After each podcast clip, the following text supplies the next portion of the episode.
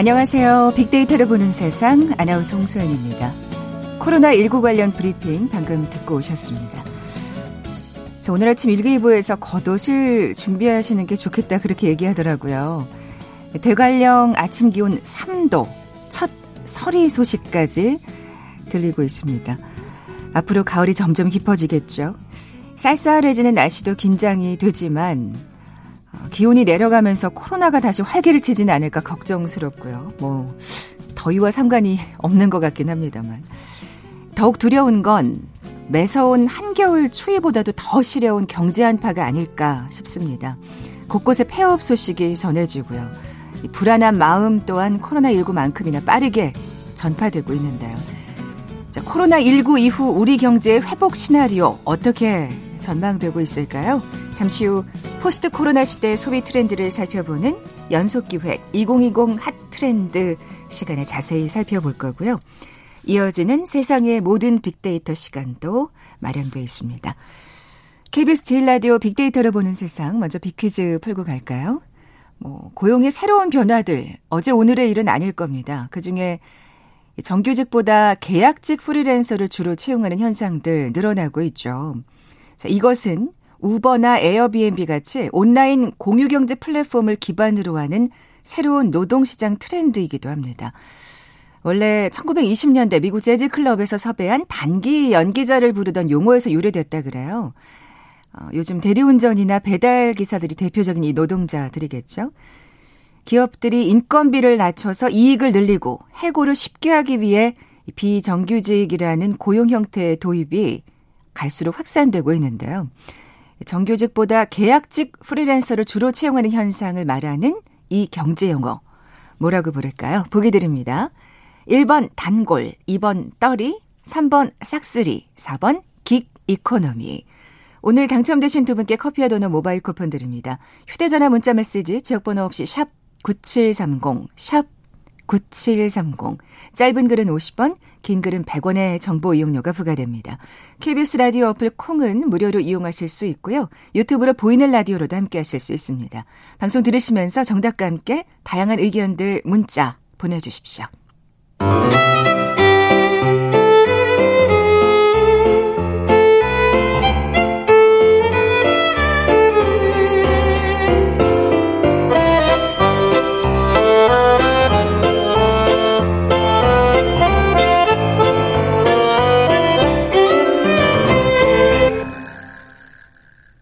빅데이터가 알려주는 2020 핫트렌드 상명대학교 소비자 분석 연구소 소장이신 이준현 교수 나와 계세요. 안녕하세요. 네, 안녕하세요. 네.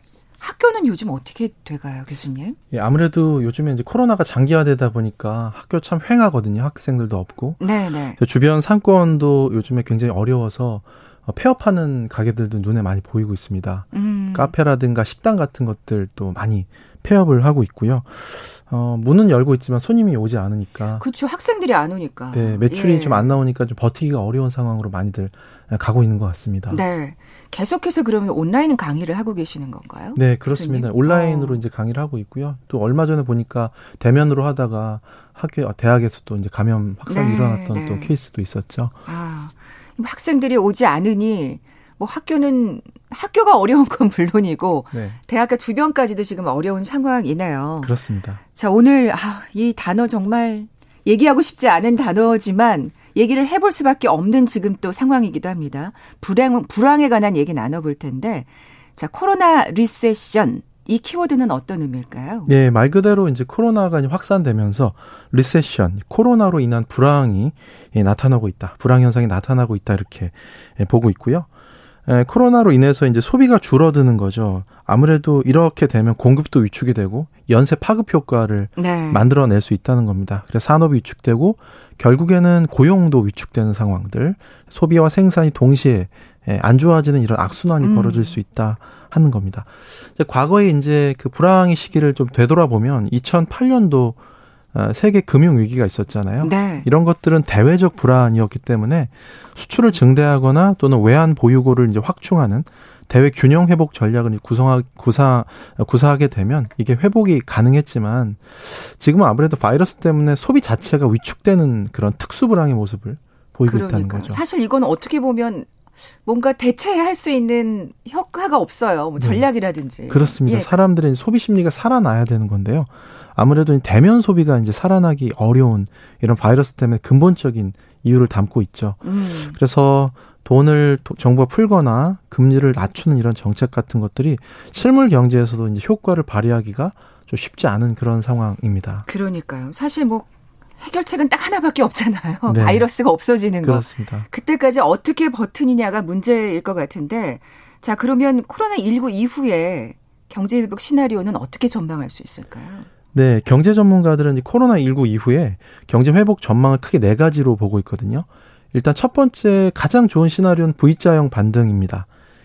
이제 이게 완전히 이제 코로나 때문에 가라앉았다가 바로 리바운드 되면서 경제가 바로 빠르게 반등하는 거. 이런 것들은 초기에 코로나 사태 초기에 많은 경제학자들이 어 좀 이렇게 전망하고 희망을 했었는데 이건 이미 물 건너간 그런 상황이죠. 장기화되다 보니까 네, 장기화로 예, 가고 있는 거고요. 예. 다음은 U자형 시나리오입니다. 급격하게 경기가 하강된 다음에 그다음에 비교적 중장기의 기간을 걸쳐서 회복 곡선을 그리는 시나리오인데 우리나라 같은 경우 그래도 바, 바이러스 같은 게 좀 이렇게 안정이 되면서 올라가다가 얼마 전에도 재학, 재확산이 일어나게 됐잖아요. 네, 네. 그래서 이게 이제 W자형이라고 하는 건데 급격한 하 강 후에 이제 빠르게 반등하지만 또 다시 제2의 이제 감염 재확산 때문에 하강 곡선을 그리는 그리기를 반복하는 그 W자형 말 그대로 이제 우리가 이제 이중 침체 시나리오를 굉장히 걱정을 하는 거거든요. 음. 또 이번 가을 겨울에 재확산에 대한 우려 같은 것들도 또 많이 커지고 있잖아요. 사실 그렇게 생각하면 지금 유럽 같은 경우에는 다시 정말 난리더라고요. 네, 그렇습니다.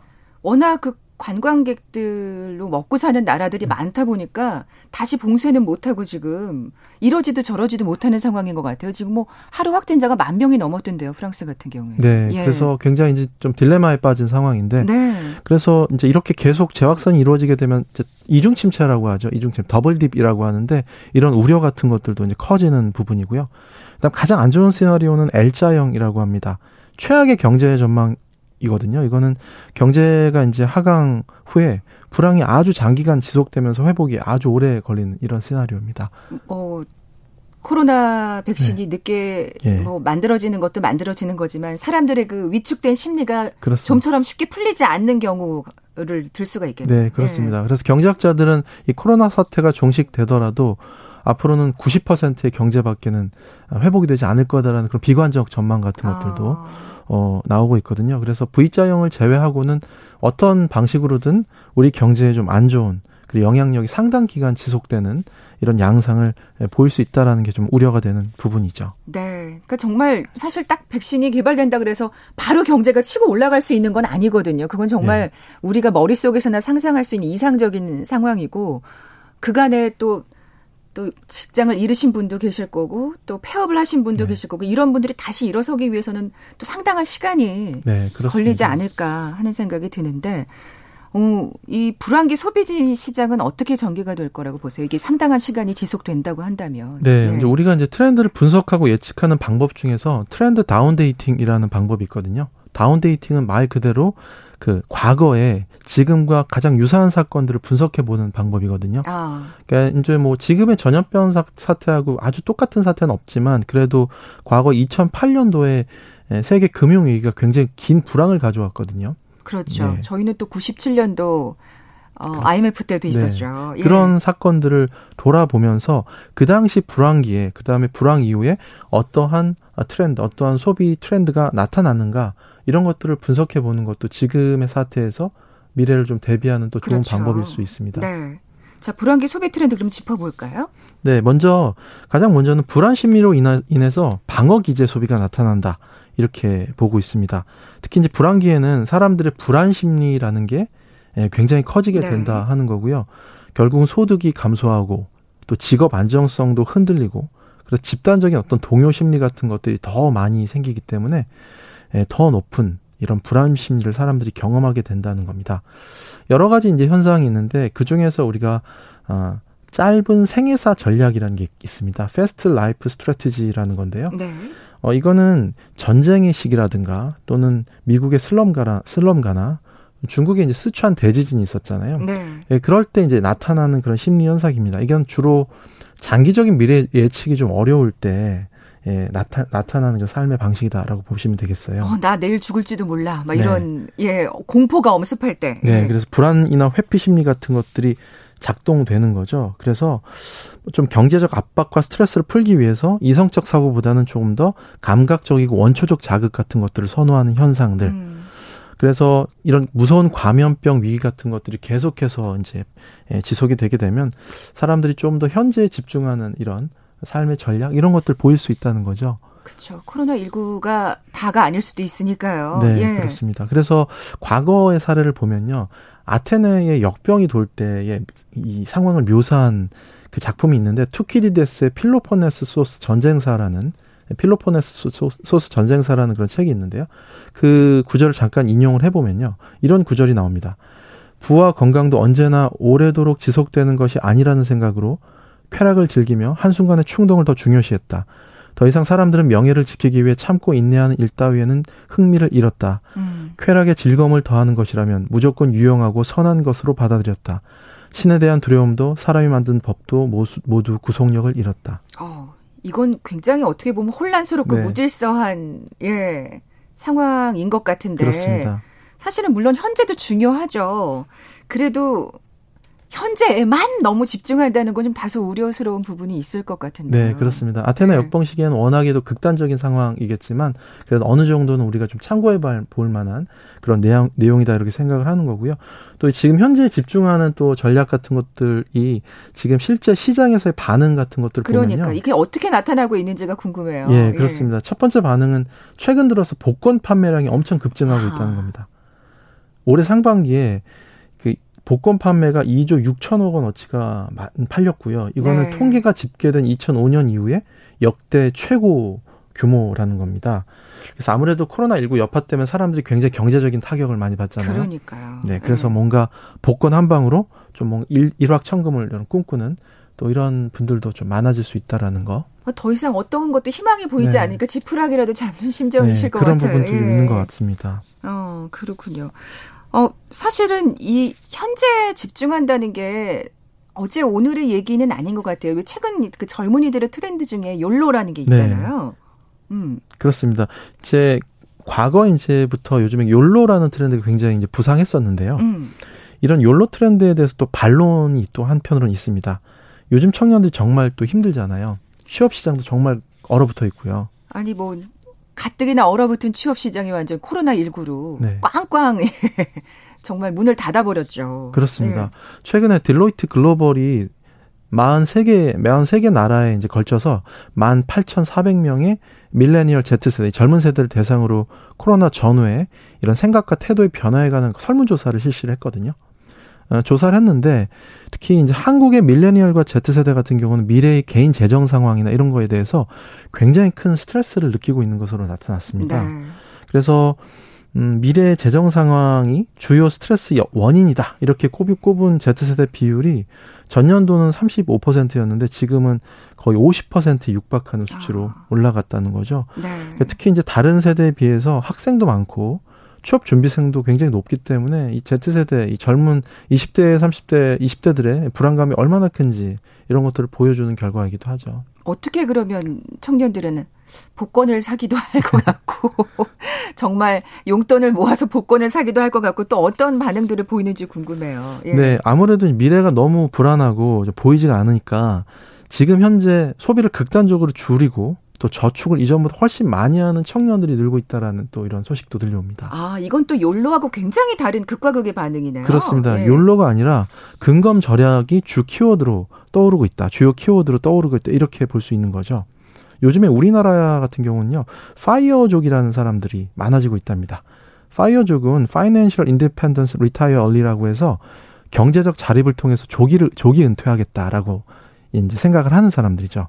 열심히 20대 때부터 돈을 모으는 거예요. 음. 직장 생활에서 은퇴 자금을 마련해서 30대 말이나 40대 초반에 조기 은퇴하겠다라는 이런 목표를 직장 생활을 하는 이런 사람들이 나타나고 있다는 거죠. 실제로 이제 직장인들 조, 대상으로 한 취업 포털에서 파이어족 관련해서 조사를 했는데요. 본인이 파이어족이냐 이렇게 물어봤더니 응답자의 27.4%가 그렇다라고 아, 그래요. 예, 응답할 정도로 요즘에 보면 이런 조기 은퇴라는 목표 하나를 위해서 극단적으로 소비 지출을 억제하고 조금 더 저축에 집중하는 이런 모습들이 나타나고 음. 있다는 거죠. 제가 이 프로를 진행하면서 작년쯤에 이 미국에서 이런 파이어족들이 네. 생겨나고 있다는 그 뉴스를 그 빅데이터 상의 어떤 통계를 전해드린 바가 있었는데 이게 또 지금도 코로나19로 훨씬 더 앞당겨진 듯한 느낌이네요. 네, 예. 그렇습니다. 음. 뭐 투자도 사실은 열심히 하지 않나요? 네, 요즘에는 또 주식 투자 열풍이 엄청나게 또 불고 있죠. 재테크 열풍부터 해서. 그래서 돈 모은 거 가지고 그걸 또 투자에 이제 나서게 되는 거죠. 그래서 특히 코로나19 이후에 2030 30 젊은 세대를 중심으로 이렇게 불안한 미래를 대비하려고 하는 이런 투자 활동이 점차 늘고 있다는 거죠. 우리 요즘에 동학 개미 운동이라고 네, 네. 하잖아요. 네. 근데 그 주축이 바로 2030 젊은 젊은 세대라는 거죠. 이제 더 이상 사실은 부동산이 또 미래가 보이지 않으니까 네. 주식으로 몰리는 것 같아요. 그렇습니다. 예. 한 대형 증권사에서 상반기에 개설된 신규 계좌의 70%가 20, 30대 고객이었다라고 아, 이제 보고될 정도로 그렇군요. 굉장히 열풍이 불고 있다는 겁니다. 아무래도 지금의 저성장이 계속되는 그런 상황에 또 코로나19 사태가 경제적 불안감을 더 가중시키니까 또 미래를 좀 더 재테크를 통해서 대비하려고 하는 이런 Z세대 젊은 세대들이 점차 많아지고 있다는 거고 아무래도 이제 미래에 대한 어떤 투자 활동 같은 것들을 넓혀가면서 위기에 대응하는 일종의 출구 전략이라고 할 수가 있겠죠. 네. 뭐 정말 우리의 삶이 진짜 많이 변하고 있구나 하는 거를 또 실감할 수가 있네요. 네, 그렇습니다. 근데 전문가들, 경제 전문가들이 이제 역사적 사례를 통해서 지금의 사태를 계속해서 분석을 하고 있는데요. 과거에 이제 대공, 세계 대공황이 있었잖아요. 그 당시에 이제 그런 것들 겪었던 세대는 평생 이 종이 조각 고무줄 하나 버리지 않는 이런 아끼는 습관을 가지게 됐다는 거죠. 음. 그래서 지금의 젊은 세대도 이런 코로나가 남긴 흔적, 이런 것들을 평생 앓고 살아갈 수도 있다라는 이제 이런 분석들을 하는 거죠. 그렇죠. 아까 말씀드린 대로 코로나 19가 끝이 아니라는 생각들을 네. 갖게 되니까요. 네, 그렇습니다. 네. 코로나로 인해서 이런 경제적 트라우마 같은 것들이 이런 젊은 Z세대의 경제관념이나 소비생활에 장기간 영향을 미칠 가능성이 높다. 이렇게 분석을 하는 거죠. 네. 그래서 Z세대의 이런 경험들이 또 한편으로는 근검 절약이라는 키워드를 더 몸으로 체화하게 될 가능성도 높다는 분석도 많이 어, 있습니다. 욜로가 아니라 근검절약. 네. 네. 비퀴즈 다시 한번 내주고 가세요. 네. 최근 고용의 새로운 변화가 찾아오고 있습니다. 그 중에 정규직보다 계약직 프리랜서를 주로, 주로 채용하는 현상이 늘고 있는데요. 원래 이것은 우버나 에어비앤비 같이 온라인 공유경제 플랫폼을 기반으로 해서 새로운 노동시장의 트렌드가 생겨난다. 이렇게 얘기를 하고 있습니다. 요즘에 대리운전이나 또 이 배달 기사분들이 대표적인 이 노동자분들입니다. 정규직보다는 프리랜서를 주로 채용하는 경제 현상을 말하는 이 경제 용어 고용 시장의 화두인 독립형 일자리 경제 무엇일까요? 1번 단골, 2번 떨이, 3번 싹쓸이, 4번 긱 이코노미. 네, 오늘 당첨되신 두 분께 커피와 도넛 모바일 쿠폰 드립니다. 정답 아시는 분들 저희 빅데이터를 보는 세상 앞으로 지금 바로 문자 보내주십시오. 휴대전화 문자 메시지 지역번호 없이 샵 9730입니다. 짧은 글은 50원, 긴 글은 100원의 정보 이용료가 부과됩니다. 빅데이터가 알려주는 2020 핫트렌드 상명대학교 소비자분석연구소 소장이신 이준영 교수와 함께했습니다. 고맙습니다.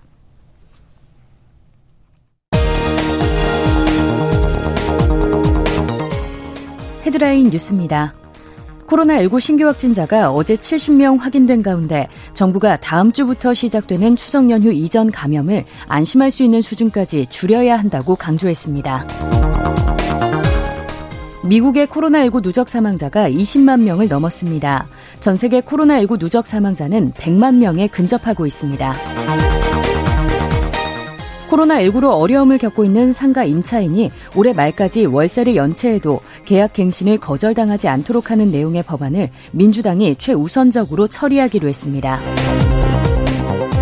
국민의힘 주호영 원내대표가 4차 추경에 포함된 통신비 2만 원 지원안 철회를 정부와 여당에 거듭 요구했습니다. 추경은 국민에게 꼭 필요한 데에 쓰고 돈이 없다면 국채를 줄여서라도 예산을 줄이는 게 맞다고 덧붙였습니다. 국회 패스트트랙 충돌 사건과 관련된 첫 재판이 오늘 서울 남부지법에서 열렸습니다. 오전에 출석한 나경원 전 의원은 국민 여러분께 송구하고 안타깝고 참담한 심정이라고 말했습니다.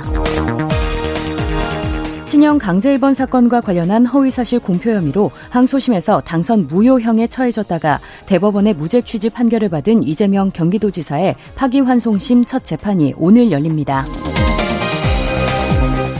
오늘부터 온라인 온누리 상품권을 10% 싸게 살 수 있고 모바일 상품권 구매 혜택도 늘어나는 등 각종 추석 민생 안정 대책이 본격 시행됩니다. 코로나19 확산 방지를 위해 추석 연휴인 30일부터 다음 달 4일까지 국립묘지 출입이 통제되고 온라인 참배 서비스가 확대 시행됩니다. 지금까지 라디오 정보센터 조진주였습니다.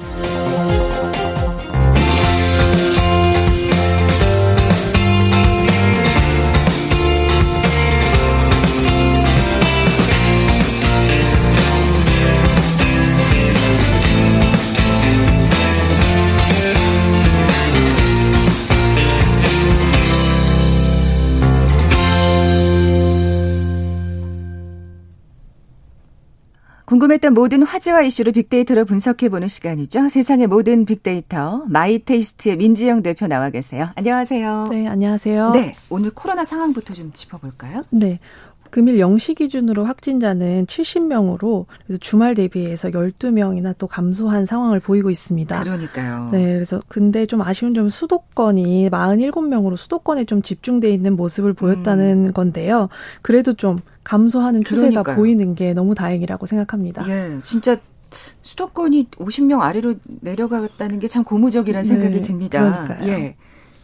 어, 뭐 특이한 점이 있을까요?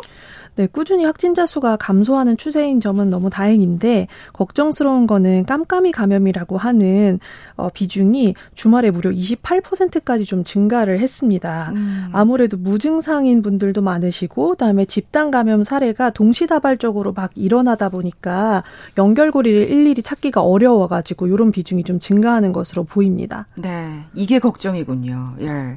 자, 이제 2.5단계에서 사실 2단계로 이제 낮춰졌습니다. 네. 어땠는지 좀 모습을 살펴볼까요? 네. 사실 제 회사 같은 경우에도 지난주에 처음으로 하루 좀 출근을 했어요. 아. 네, 그래서 이제 어 거리두기가 완화되면서 저희도 이제 한번 점심 식사도 같이 하고 했는데 어, 정상 영업을 했음에도 불구하고 대부분의 번화가 식당들은 9시 이후에 좀 한산한 모습을 보였다고 해요. 음. 그래서 아무래도 소비 심리가 좀 극적으로 변화를 하기보다는 국민들이 이제 9시 이전에 기, 귀가하는 습관이 좀 몸에 밴 것이 아닌가 그리고 아직까지 듭니다. 또 위험하다는 얘기를 많이 들으니까요. 네, 맞아요. 예. 그러니까 우리가 그런 말 했잖아요. 2단계로 낮춰지긴 해, 완화되긴 했지만 마음만큼은 2.5단계로 살자 뭐 이런 네. 말씀을 드렸는데 빅데이터 상의 반응은요? 네, 역시 예상대로 좀 부정적인 반응이 많았어요. 근데 이제 자영업자분들의 가족들 같은 경우에는 뭐 자영업자인 남편이 출근하는 모습을 보면서 조금 희망을 보았다. 뭐 이런 식의 아. 긍정적인 얘기도 좀 하셨고요. 근데 이제 집단 감염으로 이슈가 크게 되었던 경우랑 이제 술집에서 사람들이 나와서 이제 식사를 한다거나 모이는 게 큰 차이가 없는 게 아니냐. 아직 우리도 2단계가 낮아진 수준이 아니다. 뭐 음. 필요한 일 이외에는 좀 자제하자. 음. 뭐 이런 목소리들이 사실 좀 더 많았습니다. 그러니까 또 그렇게 9시 이전에 귀가하려고 노력들을 하셨던 것 같아요. 네. 이제 문제는 사실 추석입니다. 네, 맞습니다. 예. 네, 아무래도 민족 최대의 명절이다라고 하는 추석 풍경이 또 작년이랑 많이 달라질 음. 것 같아요. 이제 또 비대면이라는 키워드가 추석에도 붙어서 쓰이게 됐고요. 네. 온라인 제사, 뭐 온라인 벌초 이런 식으로 어 온라인으로 무언가를 하려는 계획들도 늘었다고 합니다. 근데 사실 보면은 작년에 그 지역 이동을 한 국민의 수를 보니까 무려 3,300만 명이었어요. 그랬군요. 네, 예. 일평균 670만 명이 지역 이동을 해가면서 뭐 가족이나 친지를 만나러 갔기 때문에 어, 올해는 조금 자제해야 되지 않을까 생각이 들고요. 사실 뭐 저희 아버지께서도 좀 한가한 평일에 혼자서만 다녀오시겠다라고 벌써 말씀을 해주신 아, 상태입니다. 그랬군요. 네. 네. 뭐 그렇게들 사실 좀 경각심을 갖고 있어서 다행이라는 생각이 드는데 네. 빅데이터 상의 반응도 좀 살펴볼까요? 네. 어, 뭐, 최근 온라인이랑 SNS들을 보니까 재밌는 문구가 좀 확산되고 있는 게 있었어요. 바로 조상님은 어차피 비대면이다. 코로나 걸리면 조상님 대면한다. 정말 이런 말들 참 재치 있게 잘 만들어내세요. 그러니까요. 예. 올해만큼은 좀 코로나의 위험에서 좀 벗어나려는 노력을 하겠다. 뭐 이런 걸로 생각이 들고요. 이게 바로 온라인이나 SNS상에서 일주일 동안 뭐 300회 이상씩 확산이 되면서 좀 사람들이 경각심을 서로 갖자라고 얘기를 하고 있고 뭐 지자체에서도 뭐 불효자는 옵니다. 라는 등의 아, 패러디 문구들을 만들고 불효자는 있어요. 그러니까 그 고향으로 간다 이거지. 네.